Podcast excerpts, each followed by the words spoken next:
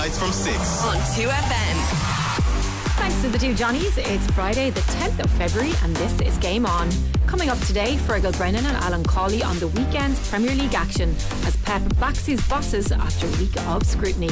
In hurling, Shane McGrath will tell us if round two of the Allianz League can match last weekend. In rugby, we'll hear from the Irish camp ahead of France versus Ireland and we've racing news and weekend action to discuss with Jane Mannion. If you want to get in touch, you can text us on 51552 or tweet at Game On 2FM. Game On on 2FM. Yeah, welcome along to this Friday evening show. Alan Cawley is with me in studio. Alan, is this the last Friday before the League of Ireland returns? This time next week, Marie. this time next week, I'll be in Turner's Cross getting ready for Cork City against Bohemians, and the countdown is on. So yeah, we're only seven days out. The President's Cup is obviously tonight with Shamrock Rovers and Derry, the curtain raiser for the league, and I'm really looking forward to it, Marie. Yeah, it will come around so quickly, and it's such a big year for football. We got an Ireland women's squad today. I was really looking forward to it uh, for a number of reasons because we're in the World Cup year now. Like it is going to be um, on in just a few months. So the reality is that Vera Pauw is going to have to start making decisions about who she's going to have in her squad. Um, there's only going to be a few tests between now and when they head off to um, Australia and New Zealand for that World Cup. So we know we knew before this squad that after Ireland qualified for the World Cup, Vera Pauw got a few emails. She said that there have been people in touch who want to go and play for Ireland now that they've got to the World Cup. And look, that's fair. I mm. understand. Mm. Um, so two of them, well, I presume these are the girls that sent emails because there's two new faces uh, in the squad that, well, two um, two real standout ones, and that's Manchester United centre back Aoife Mannion and Washington Spirits Marissa Sheva. We'll talk about them in the sec, sec but let's first hear from uh, Vera Pauw on them. Aoife Mannion is a central defender. Um, she was already on our radar before she unfortunately ruptured her ACL. Um, I've spoken with uh, the coach, and he's very, very happy that we have invited her because he thinks she's ready to get to her old self, but he cannot offer her the competitive game. So it's a very good cooperation with uh, Manchester United, and this is the only moment that we can decide whether we go ahead with her or not. Marissa Sheva, uh, she plays for Washington Spirit. Um, she's an attacking midfielder, uh, and she came on the radar because she said that she was already busy for two years to get an Irish passport because her whole heart is here and she wanted to play for Ireland. Um, so we, we were a bit surprised because usually it's the other way around that we go to them. But um, Aoife Mannion has the clearance of FIFA, Marissa Sheva didn't need a clearance because she only wanted to play for Ireland, so she did everything herself to make that happen. So that's great to have these mm. two new players. We'll obviously get to see them now over the, the next while. So Mannion qualifies uh, through her parents and Sheva through her grandparents. Her grandfather's from Tyrone and grandmother from Donegal. Mannion did play underage level for England. She was called up at senior level and um, she wasn't capped. And do you know what though, Al? Like in fairness to Vera, when you look at the players that she's brought in, they're two kind of players that we need. So we do need another kind of attacking option and definitely a, a defender. So like it does seem that she's not going around just picking players for the sake of it mm. to bring them in, that these are actually roles that need to be filled. And she's always said she's going to put the best squad that she possibly can onto the plane. And these two now will be interesting to watch. Yeah, absolutely. And I think when you get to this level, Marie, and you're qualifying for World Cups, there's no room for sentiment, really. There's no room for loyalty, Al. There's not. There's absolutely not. Where, it, where it's very much a business uh, that we're in. And as I say, when you're going over to compete on the world stage, she wants to bring mm-hmm. the best players and the best squad available to her because she's trying to obviously um, enhance her reputation as well, Vera. So um, I think it's good. I think it's good for the squad. I think it's good for competition in amongst the squad as well because there's there there's plus and minuses to this in the sense that she has kind of gone with a squad that the team nearly picks itself for me and the squad picks itself. And we've obviously followed all the games up to now. And we could nearly name nine or ten of the starters yeah. every game which is a good thing because one thing that I'm always hugely positive on is when there's continuity in team selection no matter what club you're playing at or what country or if you can name nine or ten out of your 11 every week you're doing something right. Are you listening Graham Potter? But on the other side I think competition is good as well for places amongst the squad and keeping them hungry, and even fresh faces coming into the squad as well. Uh, you don't want the group becoming stale, or um, and as I say, with two new players coming in like that, especially Mannion, who's playing at a very high level, obviously with Man United, um, and Sheva, with the fact that she is coming in so determined that Yeah. basically, as Vera said in the interview there, that they, she contacted them. Normally, it's the other way around, where you're having to chase players, maybe, but she is so determined and hell bent on representing Ireland. Which again, um, how can you turn that down? Absolutely. Um, other good news: Ruesha Littlejohn, Megan Connolly, and Heather Payne have returned to the squad. They missed last November's friendly win, or last November's win over Morocco. But Niamh Fahey, Svan McCarthy, Chloe Mustaki, Ellen Molloy, Jess Ziu, Aoife Colville, and Leanne Kiernan are missing out through injury. Um, there's more players out than there is coming back. Yeah, but I think the big thing there is the three that are coming back Yeah. because those three that you name, Ruesha Littlejohn, um, Megan and Heather. as well, like they're and Heather, obviously they're three mainstays of the team. They'll start in the first game Mm-hmm. uh, in the World Cup. I have no doubts about that whatsoever because Ruesha brilliant in midfield. Heather has been such an outlet for them all over, um, and Megan is very versatile as well in the sense that she can play a centre half, which she has dropped into. But obviously she's very strong in midfield with Ruesha as well. Um, That- a big loss, Niamh Fahey. she is for her experience as well. But hopefully, there's plenty of time, obviously, maybe Yeah. to, to get them back, Marie. Um, but I think it's only positive, and you say it won't be long coming around now. Like we're into February now, Yeah. the countdown is on. I think there's going to be there's obviously this camp and a couple of friendlies, and then there's going to be two more friendlies. I think it is before um, the girls jet off, and it's going to be. It's actually exciting, to be fair. It's really exciting, and I'm so really looking forward exciting. to it. Yeah, I was at um, I went to see uh, DLR Waves and Peamount Hmm. last week in a in a pre-season friendly, and, and I don't think I would have done that if it wasn't for all the excitement about the Ireland women's team. I would. I think you would have done it anyway. Well, maybe I would have. Or, you know, I'm looking at champion the Champions League quarterfinals, the women's ones today, and like again, I'm like, you know, I'm I'm going to go and watch one of them, and, and I'll go and watch a.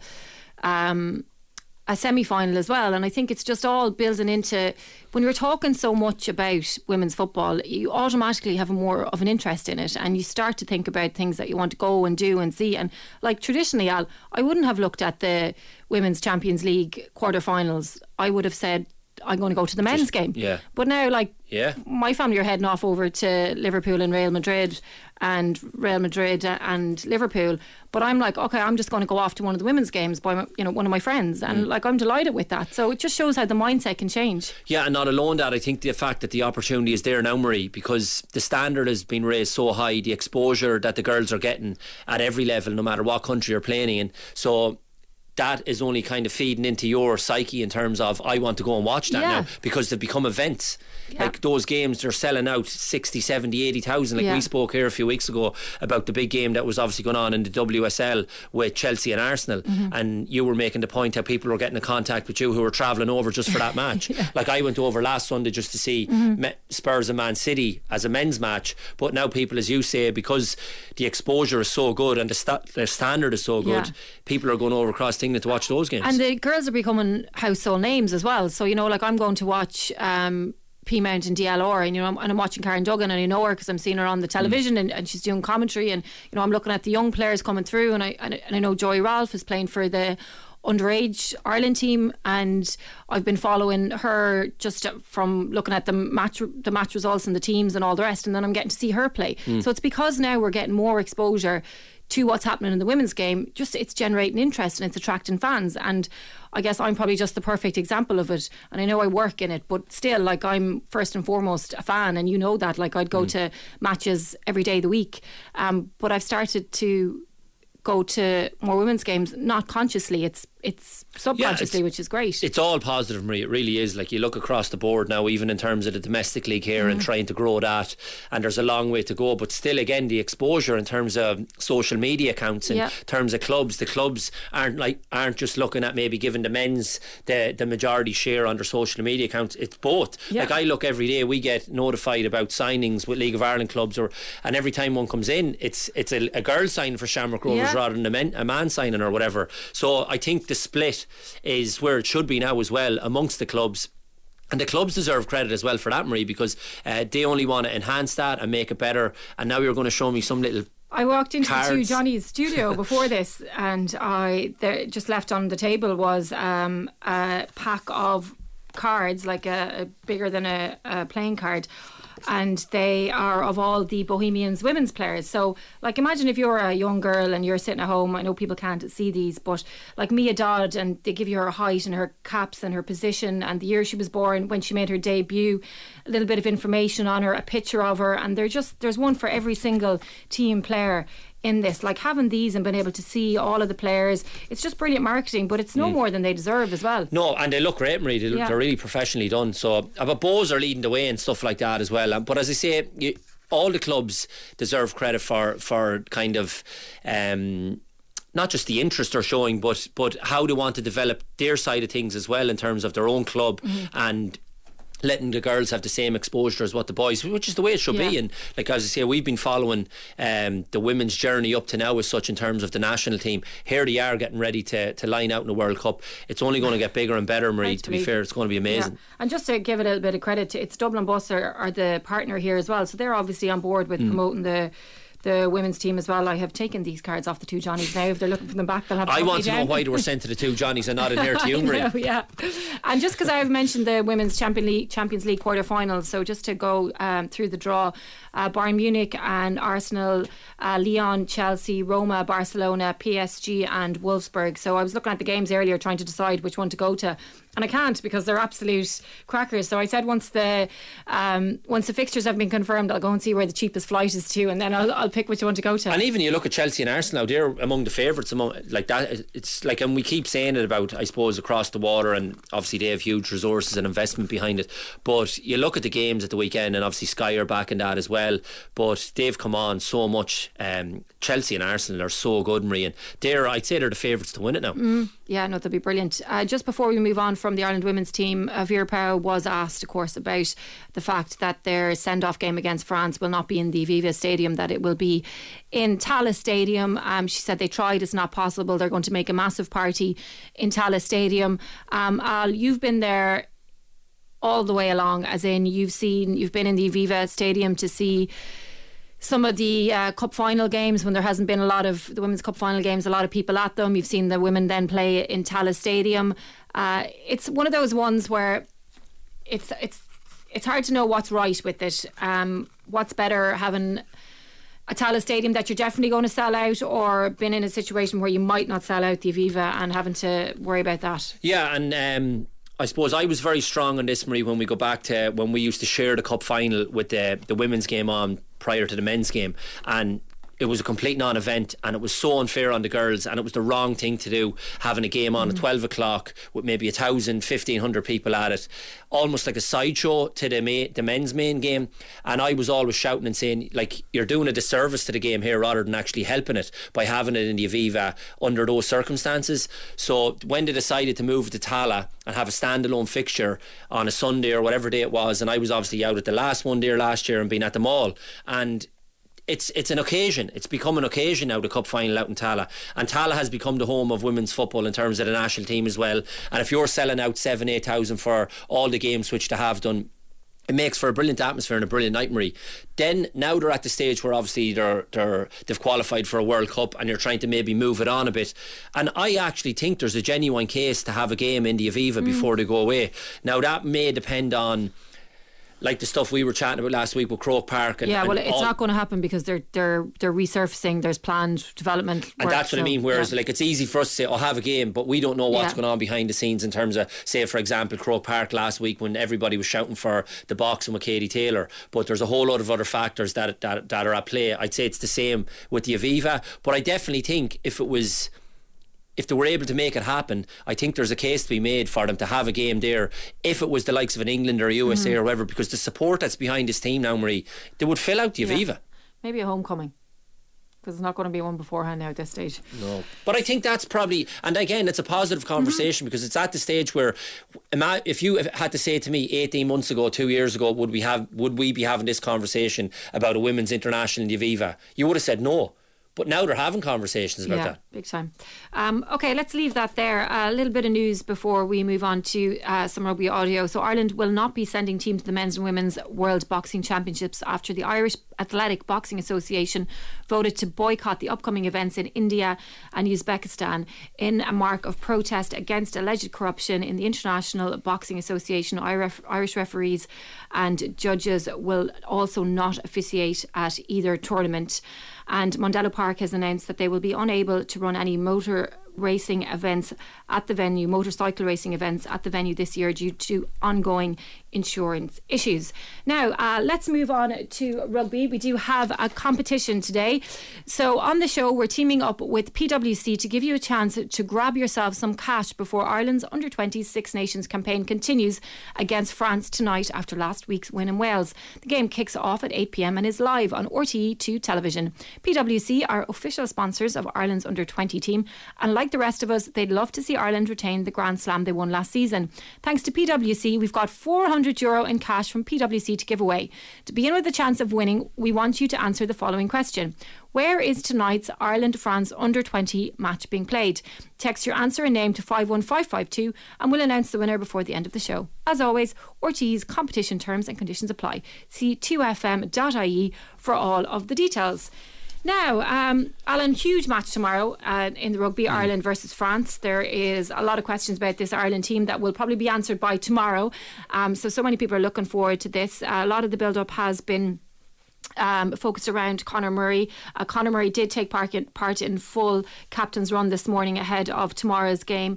Um, it's potentially a decisive Six Nations game against France. Conor Murray's father, Gerry, was involved in a serious road accident on Tuesday. He remains in hospital, but today the Irish assistant coach John Fogarty said that Murray was in good form and the squad had rallied around him um, to support him. He's good. He's good. He's um, the lads are around him as well. You know, they're a tight, very, very tight group, and we wish his dad Jared the, very best in his recovery. Um, but the lads are around him, and he's in good spirits. Says a lot about the togetherness of the team. Basically, to be fair, that in such a difficult and trying time, that his, his teammates are, are the ones who are kind of wrapping themselves around him. Yeah, and it's it's important. It's important to the lads um, that they're looking after him, and uh, that's something I guess you know, over the last few years, that's something that's been really, really important to the group that we're that we are tight. Um, yeah, so yeah, he's he's good. And in terms of the game tomorrow, I mean, you're up against a, a French team that is absolutely gigantic in terms of size, but bigger is not necessarily better. We've developed our game. I think we've hurt them when we when we had some cohesion in our attack, and the last two times. It's about putting that together now for 80 minutes. We're excited for the game tomorrow. Um, there's a lot of hunger to, to get on the field and be the best version of ourselves, you know. That was John Fogarty speaking to Conor or to Michael Corcoran. Michael Corcoran also asked him about the French pack, and as uh, Michael Corcoran had said, it is ginormous. Uh, let's hear what John Fogarty had to say. We've had good tussles over the years. Um, there's loads of weight, loads of weight, and they'll try and impose themselves. Um, how that works on bind, we'll see. Um, you know, someone like Atonio, he, he um, he's to deal to a lot of weight on bind. We don't want that spilling over. So Wayne Barnes will have his, his work cut out from. But we're excited. We're excited to get into it. Uh, we, you know, Italy I thought did a good job dealing to their size last week. We feel we're ready. You know. It has the feel of a pretty big game, doesn't it? This one. It does. Yeah, it does. They, have beaten us the last two times. Uh, the lads are a very ambitious group, and we've prepared well it's a game that a lot of people have been talking about for more than a week. That's the reality about it. Like, I mean, how important is it from a, a, player's point of view that it's played here in front of their friends and family? It's huge. It's huge. We, have um, we've had some we've had some great games in some good stadiums. Last week was amazing. The atmosphere and the lads have spoken about creating moments for our home crowd, and we hope everyone is is, is out there rolling their heads off. Um, it's going to be a cracker. RTE Two FM. Hi, welcome back. It's time to turn our attention to football. Alan Cawley is with me in studio. Alan, it's a as they all are. They're all big weekends in the Premier League, but the uh, the headlines have been well and truly taken by Pep Guardiola. So he was up in front of the media today and he was asked about Manchester City's 115 breaches of the Premier League's financial fair play uh, rules this week. Everyone has been talking about it, and he was very defensive of his club. Let's hear from him. I'll just ask you a very, very simple question. Do you think that other clubs in the Premier League don't like Manchester City, don't want Manchester City, are resentful of what Manchester City have achieved? It's difficult for me to answer this question.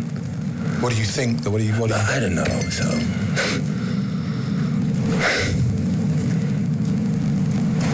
they open a precedent right now. What they have done to us, be careful. Be careful in the future because many clubs can they make suggestions and there are a lot of clubs that they can be accused like we have been accused without maybe being innocent. I don't know what's going to happen in the future, but uh, it's a question I don't know because I can have an opinion, a feeling, but it's like the people say what the people, what the fans think. I don't know uh, what they push to get rid of, you know, out of the, in the in the competitions. That is an, that is, is obvious. So because they believe that we didn't behave properly and we can accept that, but let us defend when we believe we did it properly. Like we show not one century ago, so just a few years ago, like the same situation happened today. I had it in the past. The same happened in the UEFA. It's happened today, and we didn't learn about that. So there are a lot, a lot of things. There are suggestions. There are not a, there are not sentences about that. It's completely different. But do you suspect that this has been driven by the clubs? This has been driven by the other clubs? Is that what you suspect? Yeah, of course. It's a Premier League. Why do you think it's been driven by know. the clubs? I don't know. You have to go to the all the CEOs, Danny Levy's, and all these kind of people, and ask them. Go to the press conference and ask them to, and do it. Guardiola there, Alan Cawley is with me in studio, and Fergal Brennan is on the line as well. Fergal, I'm going to go to you on this because you are regularly on the. I'm going to go to you on this, uh, Fergal. We are talking about Pep Guardiola and his defence of Manchester City. Um, very much thinks that they haven't done anything lo- wrong. Um, he has said in the past that if they did something wrong, that he would leave the club. So I'm not surprised that he's been uh, defensive. You're always on the beat. You're at these press conferences regularly. Does he know something that maybe everyone else doesn't? I think it's a reaction. I'll be honest. I, I was on last night and I said I, I didn't think he would be as forthright and as and as kind of prickly as he was in his press conference today. I, I don't think it's necessarily that he knows something that we don't. I think he's just seen the situation in 2020 where it went to the Court of Arbitration for Sport and it was eventually overturned. And, and the big punishment that was laid down at Manchester City's door was ultimately overturned and there was no Champions League ban the last few days has been dominated by this idea that these charges being brought forward are more severe. The Premier League will be more um, diligent and forceful in the way that they will look to investigate and the charges that they will look to bring. I think ultimately he is confident that maybe not that they'll fizzle out, but all of the the bodies, the individuals, the organisations concerned will realise that it's not in their best interest to, to kick Manchester City out of the Premier League. Personally, I don't think that's going to be on the table anyway. Um, so I think that is his is his standpoint on this, and, and he is someone that does get quite riled up in these situations, and you know it's no coincidence that he's dropped Daniel Levy's name in there, and he's dropped other Premier League clubs. That's a fairly common tactic in these situations when you are looking to come out on the front foot and defend your club, or in examples where you'd be defending your players you create this idea of a siege mentality, and I, and I think there's a little bit of that in his answers. He's been quite straight. He's been quite short with the questions that were asked. I don't think there's there's a secret that he's in on. I think it's just a case of the club have said we are confident at this point mm-hmm. that we'll have to fight harder than we did in 2020, but ultimately they will avoid the sanctions that are being thrown around. Okay, Al, they do play uh, Aston Villa on Sunday. Sunday. Um, will they trouble them at all? Will Aston Villa mm. trouble them? Are the issues off the pitch? will Aston Villa trouble them? um, I think they might trouble them just because of the form that they're currently mm. in. Man City. Obviously, uh, I was at the game on Sunday and just all doesn't look well in the camp, Marie. Not just in terms of how they're playing at the moment, but just the body language of a few of the individuals as well.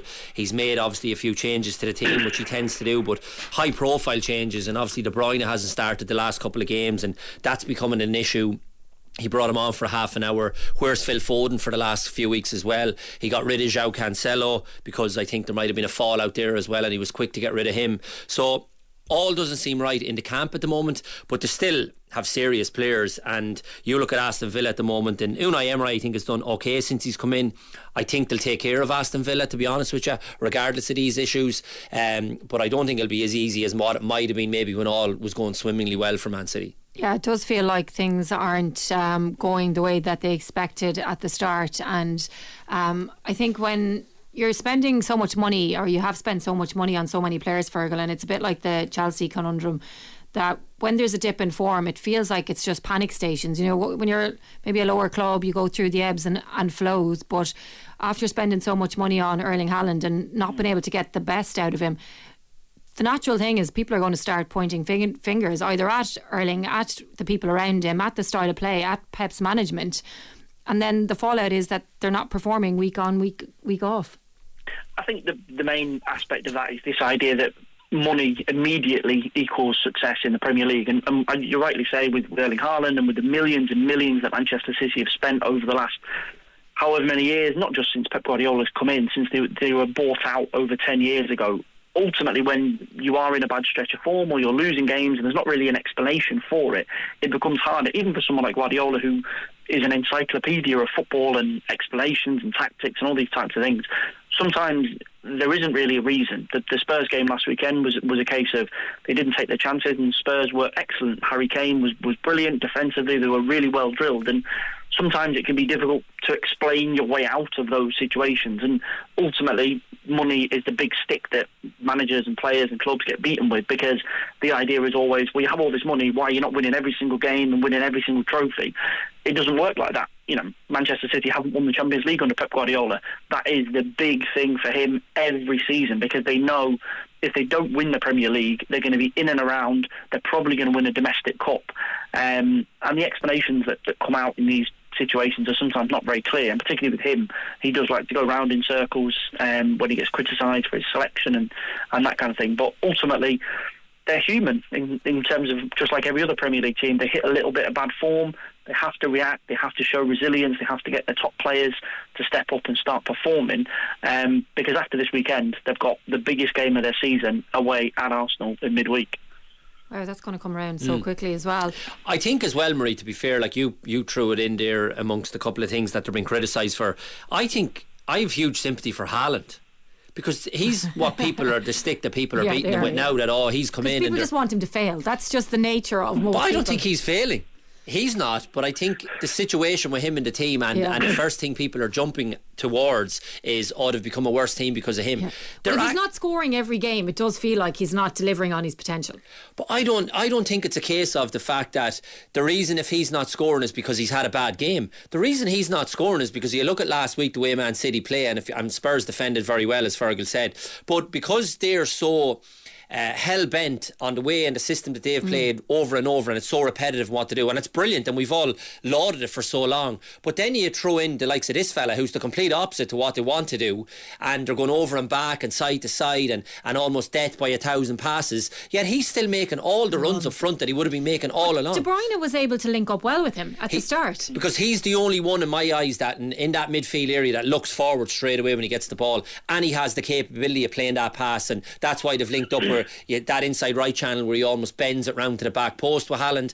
And interestingly enough, it's funny you mention him. When De Bruyne came on, he was the first one to play the pass in behind. Mm. Now the pass wasn't great; it kind of favoured Dier, but Haaland was making them runs over and over and time after time. And it gets to the stage, no matter how, how good you are, Marie, or what team you're playing in, if you keep making those runs and the ball is not coming, eventually you kind of say to yourself, "I'm not going to make these runs." And there's a bit of that going on. So all this kind of chat and narrative around. He's going to say, "I'm not going to make those ones. I'm going to go to Real Madrid."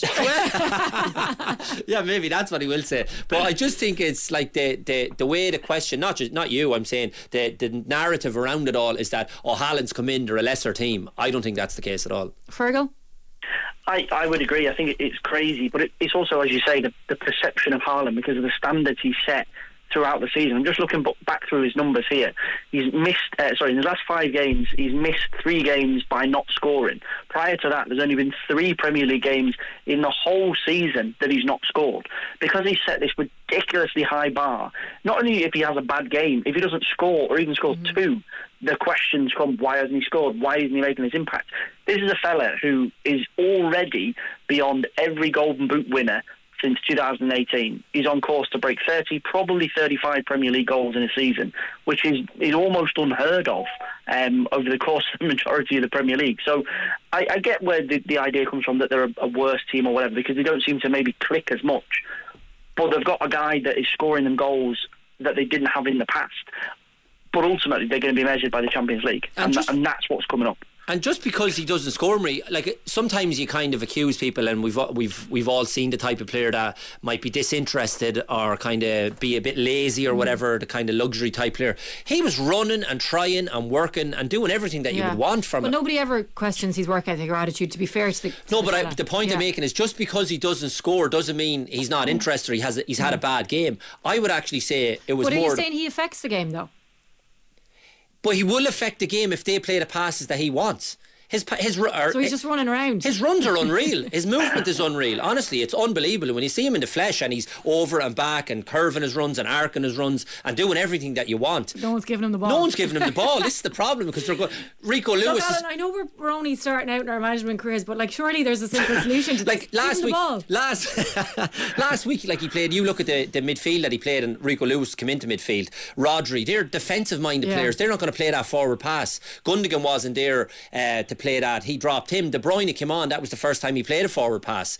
And you have Grealish and Mahrez because they're inverted wingers are cutting in on side, so they're not getting to the byline and putting crosses in that he might have been used to at other clubs. So I would have major sympathy with with Haaland.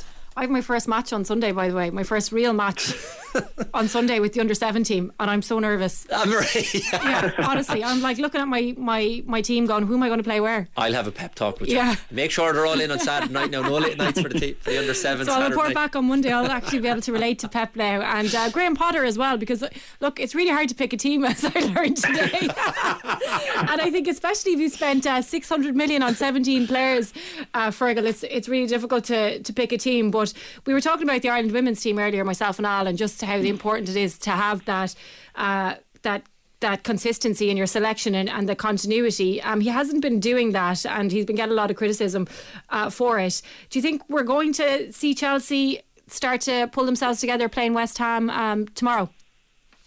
I'm not so sure. I I've been kind of looking into this in terms of how they performed at West Ham before. They don't have a great record away from home at West Ham since they moved from from Upton Park to to the London Stadium. And I know the World Cup has skewed a lot of this, but there's a stat that jumped out at me, which is they've only picked up one point away from home in the Premier League uh, in four months, Wow. and that's all under Graham Potter. That's that's nothing to do with Thomas Tuchel before him. And I think he still he still doesn't know his best team. He still doesn't know exactly what he wants to do.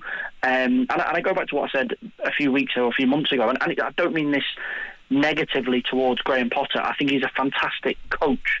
But I do still have a doubt about whether he's an elite level, Champions League level manager. I want him to be. Everything that he that he stands for and everything that he does um, moves in the right direction. But I, I look at the way Chelsea are performing, and ultimately that's part of the nature of being an elite level coach, knowing that they're constantly watching you for a mistake, for a slip, for standards that are not where they are. And when you're throwing the amount of money around that he has and Chelsea have since he's come in, you're always going to be under pressure. And I am maybe not between now and the end of the season, but in the summer I'm I'm concerned for him because Todd Boehly's come in, spent a phenomenal amount of money, and he does operate in that sphere as well of well the best get results and the best win trophies. Why are you not winning this? And you know he's not interested in, in Graham Potter's five year plan or six year plan or whatever, all these wild contracts that they're giving to new players.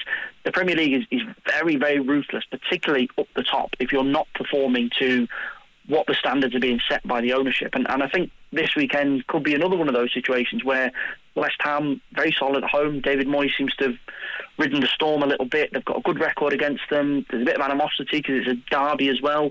You throw Declan Rice into the middle of that as well. I, I, I think West Ham could, could cause them problems, and it's just going to make Graham Potter's situation more and more difficult. It does have a feeling. It does feel like a game like that, Al, doesn't it? Where West Ham could just rise to it. Yeah, absolutely. Um, and I would agree with Fergal in terms of Moyes. And it looks like they've kind of they're slowly but surely turning things Mm. around there. And I'm glad because he was under pressure, Moyes, but because of the credibility that he's built up in the bank there as well over the last kind of 18 months, two years, it would have been such a shame if they if they had got rid of him. So.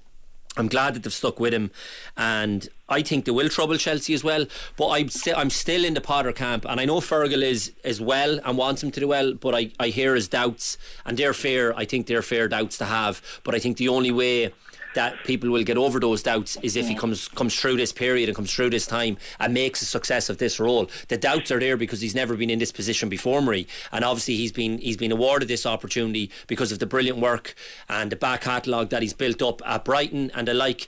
Um, but now it's it's kind of deliver as such, and he's had a the money's been spent, the players are coming in. He does need a bit of time to put his slant on things and put his shape on things, but I think to be fair to him, I think he'll come through it. I do. If he's given till the end till the end of the season, which I think he will be now, I think we'll see a different Chelsea come the start of the season and him come out of this being I, the Chelsea I, manager. I don't. I do think you know? if they don't start winning games, like consistently winning games, they don't have to win trophies, but they have to be winning games. Yeah, well, like, and to be fair, like you look at the the game, the last game where. Um, you look at Fulham at the moment. The, Chel- the Liverpool game was a disaster. They were dreadful, but there was all that still stuff up in the air in terms of the January twa- transfer window and players coming in and Fernandez and Mudryk and all. They're all in now, but give him the time with the players now that are, that are in, and let's see how he gets on. So I think he has to be given till the end of the season, which he will. You're very much in Fergal's camp, doubting him, but I'm sticking with him. I'm a loyal man. I can see like as a Zidane there now and uh, come. No, leave the next Zidane where he is. He's had enough glory. Let Graham Potter get on with it. Uh, Fergal, that brings us on nicely to Liverpool, and we're just talking about doubts. Uh, so Jurgen Klopp has gave his players uh, two days off after the Wolves game. They are in action against Everton on Monday. He was speaking to the media today and explaining why he gave the players those days off. You cannot, even if you want to, you can, but it's not beneficial. You can train every day. So we play bad. At, well, next day we came in and then we take two days off. So we made an analysis. We talked to, we spoke to each other, and then we gave them two days off because it's a very long time between Saturday and Monday. So, but of course, I could have said Sunday training, bam, recovery, whatever, and from Monday on we go for them. Um, that wouldn't be helpful at all. It would have been bad. It would have caused injuries. It would have caused a lot of problems. And to be honest, on Sunday, after we spoke about everything, I thought 100% it makes sense if we don't see each other for two days. Um, and it was helpful. I, I, I left on Sunday in an average mood and came back. I was in a good mood, and I worked through it. I had a lot of phone calls and stuff like this, but anyway, it was in a much better mood. So that's um, completely different mood, to be honest, um, and that's why it's very helpful. So yes, they benefited of it. So that was very good. Fergal, you were at his press conference today. Was he really in a good mood? He was. He was, I'd say, a bit more of a philosophical mood. I I really liked that line about uh, the different moods that he was in, and it, it made me think. And there was there was a lot of journalists there who kind of enjoyed it. We've all been in a situation, say on a Friday, where you're thinking, if I have to look at some of these people in the office again I'd never before say that Monday, about Alan. Ah, thanks, no, Marie. God no. You, I'm, I'm going to scream. So let's all just go get get away for the weekend, and you know on Monday we'll reset. And I think you know with people using that on Monday morning with uh, with some colleagues, I think that's that's what he's trying to to bring in at the moment. Because we spoke about Pep Guardiola before, maybe being a bit short on answers about why Man City is struggling. I think Klopp also is as well because so much of what Liverpool have done well over the last few years on the pitch has been about their intensity, their ability to outrun, outfight, and outpress teams and break through presses when they've been put under under pressure as well. And that's been a big thing that's been missing for them, not just uh, since the start of 23, since the start of the season. There's so many games now where you're used to Liverpool just bursting through teams.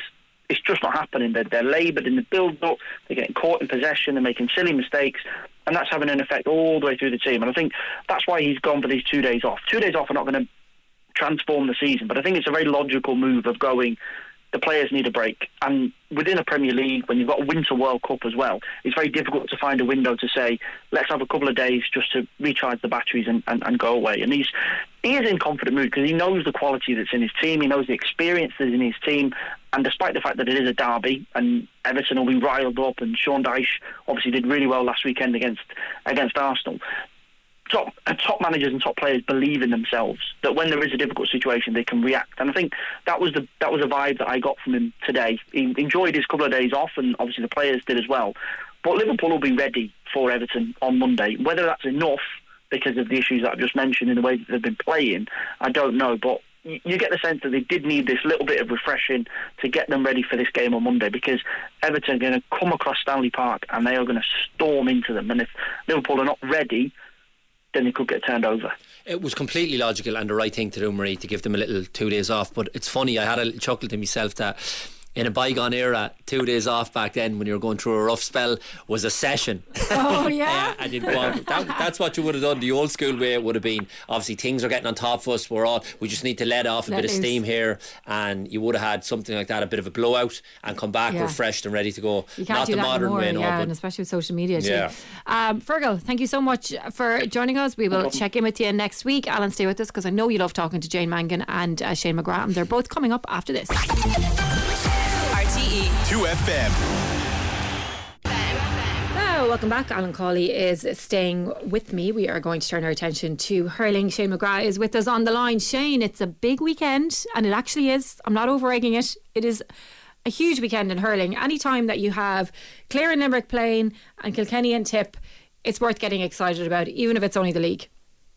Yeah, no, it is absolutely, Marie. It's a big weekend, and going by the team selection, I suppose when you see the Limerick's team there anyway, they they're going at this strong. Like they have, I kind of have down as maybe eleven or twelve regulars, as we'll call them, uh, featuring in their starting fifteen. They've made a good few changes from the Cork game, and I think they they really want to, to get a win, like in their first their first home game, um, you know, in the league this year.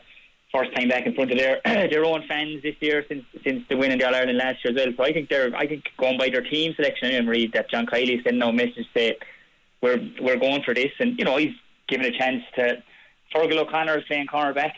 Um, he's maybe uh, an unknown outside Limerick. Colin Coughlan is kind of a regular now. He's going really well for him. Very solid in half back line. Michael Houlihan, son of the great, Oh, right.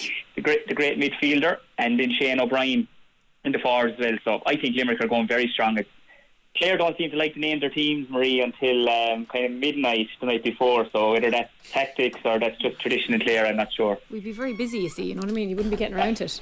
I know that, yeah. Are Clare closing the gap, do you think? Or will we not know until Saturday night? Clare are definitely closing the gap, Marie, because because they're, because now Brian Lohan seems to have his best panel. Like you know what I mean? He has he has guys back that you know that didn't feature at all last year. Case in point, Aidan McCarthy there, one guy. You know, I mean he's back. Peter Duggan is back now as well. Um, Mark Rodgers is in, is in flying form. You know the experience he would have gained from last year. You know that what I'm trying to say is that like it's it's not all on Tony Kelly, and I know Clare people are are Clare hurling people. I say it was never all on Tony Kelly, but from the outside looking in, more often than Yeah, not, it was, really. se- it, Yeah. it seems to be. But now it's like right, you have Peter Duggan, you have Shane O'Donnell. Yeah, because he, you know, he mightn't be playing because he didn't play last weekend. So, I mean, if he's not playing, No, he- you wouldn't be as worried as maybe you would have been a year or two ago. Not, no, you wouldn't know because, because of the talent you have, because you have the best, uh, like you know, you have a selection there, uh, lads who are back from injury and stuff like that. So I think you have a really good, uh, really good spread of talent there, like that Brian Lohan can pick from. So I think the, the gap is closing. I mean, that's it was very evident in the Munster final last year, Marie. You know, they, they matched the physicality, they had the hurling, and they did that without a couple of guys, which they have the option of, of, of playing this year. You know, it fell apart from in the All Ireland semi final, but as regards when they had to go toe to toe with the best team in the country, they were able to do it and they were able to match them and, and take them to extra time. So I, I think it's very encouraging times for, for Clare if they can keep everybody um, on the pitch and injury free um, for the season. Shane, the naming of the strong team and the changes from John Kiely, is that a reaction to last week's second half performance? Because I watched the match and at half time I think they were eight points up and I switched over thinking oh, they're, they're cruising and when I switched back I think it was back level 18 points all. I couldn't believe it actually to be honest with you. Do you think that's a reaction to just what went on in the second half last week? Yeah, I think it is. Yeah, I mean there was guys there that would have got their got their goal, Alan. Um, you know, they, they like Nicky Quaid is back in goals, so obviously they they feel Nicky needs to get back in goals, and um, he's central to what they do. They've they've changed their corner back, they've changed um, they've changed a couple of their forwards. Like, will these guys get back in? Such is the competitive nature of Limerick and the talent that they have as well. That, like, I mean, the lads who were started the last day, and the likes of Michael Houlihan and Shane O'Brien and Fergal O'Connor coming in now, like if they put their hand up against Clare um, on um, tomorrow night, like they, they, the guys who they're replacing, they might just they might not get back in. Like, and I mean, the hurler of the year, isn't, I don't I don't think is even in the country at the moment, Alan. So I mean, you know, such such is the depth of talent they have. But to answer your question, I think it is a reaction. I think it's like, look, that wasn't good enough for me. Now these lads are getting their chance. If they do it, you've just fallen down along the pecking order, and such is the such is the world of competitive sport, I suppose, Alan, isn't it? Like, Absolutely, yeah. Clare needs to start beating them though, Shane. yeah, they do. But you're like, I mean, I was looking like we talk about Tip Kilkenny in a second. Tip need to start beating Kilkenny down in Kilkenny too. Like, we, you know what I mean? We haven't bet, we haven't bet Kilkenny since 2008 in the league in Nowlan Park. So That's it's, mad, it's, isn't it? It's a long time. Like, even the likes of me were playing Marie, and I'm oh. out, and I'm nearly an out Yeah. lad now. So I'd say So, like, Kenny loved love it. Like love he coming to town, love The soft he- Tipperary yeah, lads, is yeah, it? yeah. soft lads and the, the, the fortress at Nowlan Park. And we were talking about that in a second, but like say Clare, like, I think Clare do need to get a Mm. win over Limerick. I really do. Yeah, you know, like as in for the group, like you know, I mean. It's early doors, but I mean the Cork group will be absolutely buzzing this week before they're going up to play Galway because they, yeah. you know, they bet Limerick. Yeah. You know, and the fans they- love it. That There's going to be thir- over thirty thousand down That's in Limerick. unbelievable. Yeah. Yeah, there'll be an absolutely huge crowd. The appetite for the league, lads, is Yeah. unbelievable, regardless of what we're going to get out of it, you know, long Yeah. term. But I think take it match for match. That's that's my opinion on it. Take it for what it is. Take it for the games, and remember that they're getting ready for the big showdown um, in in a few months' time. And I think we got we, we got a great treat there last week. And look, I think I think it'll be, it'll be another feast there this weekend. Limerick and Clare will be great, but look, biased or not, Kilkenny and Tip is a game of the weekend, lads, because uh, for the following reasons, right? Tip are going down there, uh, haven't beaten them since 2008, as I said, in the league. Lost a good few times, lost two league finals down there since. Um, it's the first game in Nowlan Park, lads, post Brian Cody. So uh, any neutral at all will be going to that game to see how Derek Lyng gets on the sideline. Liam Cahill will have, you know, he, he- he'll want to see lads that got their go against Laois, but really it was a non-event. Say, right, can you do it in the cauldron that is Nowlan Park against Kilkenny? So, you know, everything goes out the window when it's typical Kilkenny lads. I've said it several times. It's it's it's like United, and Liverpool, Ireland, and England in the rugby. It just Is- it takes on the li- Is it, does that, take is on it that big. Shane? Is it that It big? is. It, it, it is, lads. Typical Okay. Kenny. Hmm. It, it does. It really does take on a life of its own. You know, a, a lot of neutral people who are living in surrounding counties, if they're anywhere within 30 miles in Nowlan Park, they'll be drawn to go, to go to this game Sunday. You know, it's on early Sunday. Like it's it, it's just it's it's a great atmosphere down there. The last time we were there, it was absolutely packed for the All Ireland minor final. It'll be it, it won't be packed Sunday, but there'll be a massive crowd there, and the atmosphere to generate, and people are going to see how are how is Derek Lyng going to do after Brian Cody? How are Dean Cahill? How are they really doing? How are they really doing? Let's see how they're really doing. And here's a test for them against Kilkenny. Because look, Kilkenny got a tougher game than Tip did against Antrim. You know, they, they, they got a good tough test up in Corrigan Park. Came out with six point winners. Tip, you know, it, it, it was a non-event against Laois. Laois are just they're miles off it. Like at the moment, whatever seems to be going on there. Look, I think I, I, I think it'll be an absolutely uh, a brilliant event there there, there on Sunday, and just really hope that the, that the tip boys do come out on top because we've had a lot of losses down in Nowlan Park, and we just need to get a victory down there now. And you know, it, it definitely will be a motivating factor, lads, for the for the players. I've no doubt. Yeah, I'm sure there's loads of people that would love to see Tipperary win. Yeah, yeah, yeah. Yeah. Um, Shane, last week we were we well, you were giving out to me because we didn't mention that much Tip and Clare, but this week we're all about Tip and Clare and uh, the importance of the game. Um, just in terms of Derek Lyng, right? So he, you know, we didn't get to see too much last weekend uh, because of the nature of the game, but this one um, is going to be huge. All eyes are going to be on it. Um, he was asked about his style of hurling, well, the one that he seems to be implementing. Um, he said he's not sure if it's a new style of hurling. Um, after last weekend's game, he said a lot of people are talking about it. I'm not caught up caught up on it. Um, ultimately, when they get on the pitch, they have to be able to make decisions. Uh, is he deflecting a little bit? Do you think he is introducing a new style?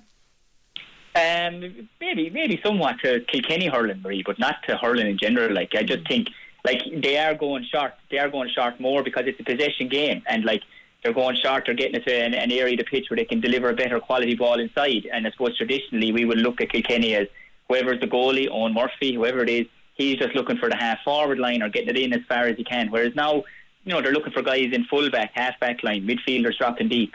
Look, I suppose maybe they're doing it a bit more. They, like it's not as if they've never done it, but they're probably maybe doing it a bit more now under Derek Lyng. He he he, he had that style of play with the twenties, it works very well for him. You know, people have to realise this guy is um, a serial All Ireland winner himself as a player and was involved with Brian Cody as well as a selector in uh, in 2014, 2015, like in, in these years when Kilkenny were winning All Ireland. And he knows what it takes as a player. He's been there as a selector uh, under, you know, maybe the greatest manager ever. So I, I think that if he feels this style of play will suit this bunch of players, he has to take it on, on, on merit. Like, but I think he'll do whatever suits the group he has, and that's what he seems to be doing. And look, if there's one guy in particular, I'm really looking forward to if he does match up against Mikey Breen, is, is Billy Drennan. Yeah. He's turned himself into What did he get? One eight Uh, yeah, but like it's it's he's a, he's a serious hurler. But he the the amount of he's after bulking up he's after doing in the last few months, Marie, is unreal. So if he got matched up against Mikey Breen, who's a man mountain himself, I think that'd be a massive test for him if he if he Big came time, over. Like you know, Yeah, that'd be worth the admission fee alone. Uh, Shane McGrath, thank you so much uh, for joining us, and we will talk to you next week. Now it is time to talk racing, and Alan and I's favourite person is on the line, Jane Mangan. Jane, I hope you. I hope you mean that. I do. You know, there's no, there's no hints of facetiousness in that in that tone, is there? it's not a good Friday unless we talk to you, Jane. She loves you, Jane. Yeah. I even said it on Oh, the two well, look. Johnnies earlier that I'd be talking to the superstar Jane Mangan, and everybody knew. They all nodded. Wh- What can I say? Marie's got good taste. I do. So tell us, Jane, racing this weekend. You see, you do such a good job as well. You make my job easy. What what should we what will we be looking forward to? Well, this weekend isn't last weekend. Let's be honest. It's not going to be the Dublin Racing Festival in terms of calendar, but we will see some Cheltenham Festival contenders put their credentials on the line and maybe put a seal on their ticket to Prestbury Park. We see Warwick tomorrow, small fields, unseasonably dry weather in the UK at the moment, leading to quick enough ground.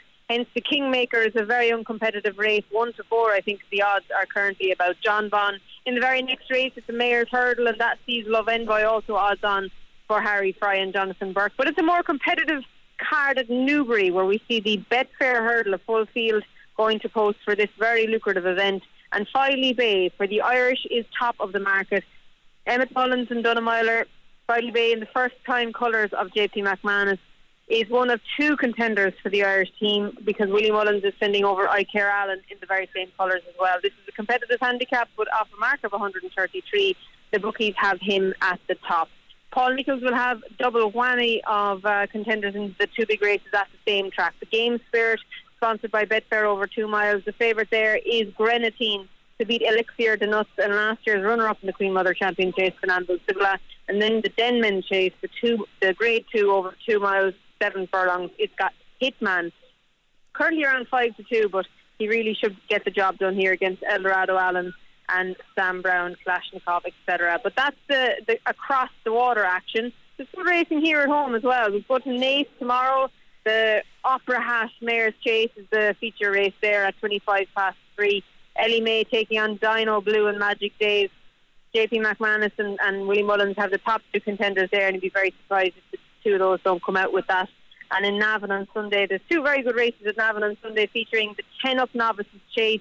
I like Churchstone Warrior in there for Jonathan Sweeney. Aidan Coleman coming over from the UK to take the ride in on him after being second in a grade one at Christmas to Gaillard Du Mesnil at Leopardstown. You've got Darren's Hope, Francine, Mahler Mission. Mahler Mission actually has a good chance as well for John McConnell, but I like Churchstone Warrior. And in the Boyne Hurdle, now there'll be a couple of horses in the Boyne Hurdle running in this with a view to maybe going back over bigger obstacles. One of those will be Delta Work. I'd imagine this is him maybe putting a seal on his preparation for Cheltenham. Rachel Blackmore taking the mount on last year's cross country winner at the Cheltenham Festival. More likelier types, maybe Blazing Khal. Off all since last spring, will he bounce back with a view to putting his credentials on the line for the Stayers Hurdle at Cheltenham? Sire Du Berlais needs to put uh, get back into his best form if he's going to cross the water. Saint Sam is the one I like in here. Two miles, five furlongs. He looks like he's got this trip written all over him, and I think Willie Mullins has found a good spot. Jane, absolutely perfect as always. We will talk to you next week because that is all we have time for. But before we go, we've got to announce the winner of our PwC competition. Tonight's answer to our question Where is tonight's Ireland under 26 Nations game against France on? And the answer is Musgrave Park. And the lucky winner of 400 euro is Lynn O'Donoghue from Blackrock in County Louth. So congratulations to Lynn. And don't forget you can watch tonight's under 20s game between Ireland and France on RTE2 with kick-off at 8 p.m. Um, so that's us. That's us for Friday. Brilliant, Marie. Congratulations, Lynn. Enjoy your weekend. Yeah, um, thank you everybody for tuning in. Uh, the official chart show with Blonde Tracy's up next. RTE. 2FM.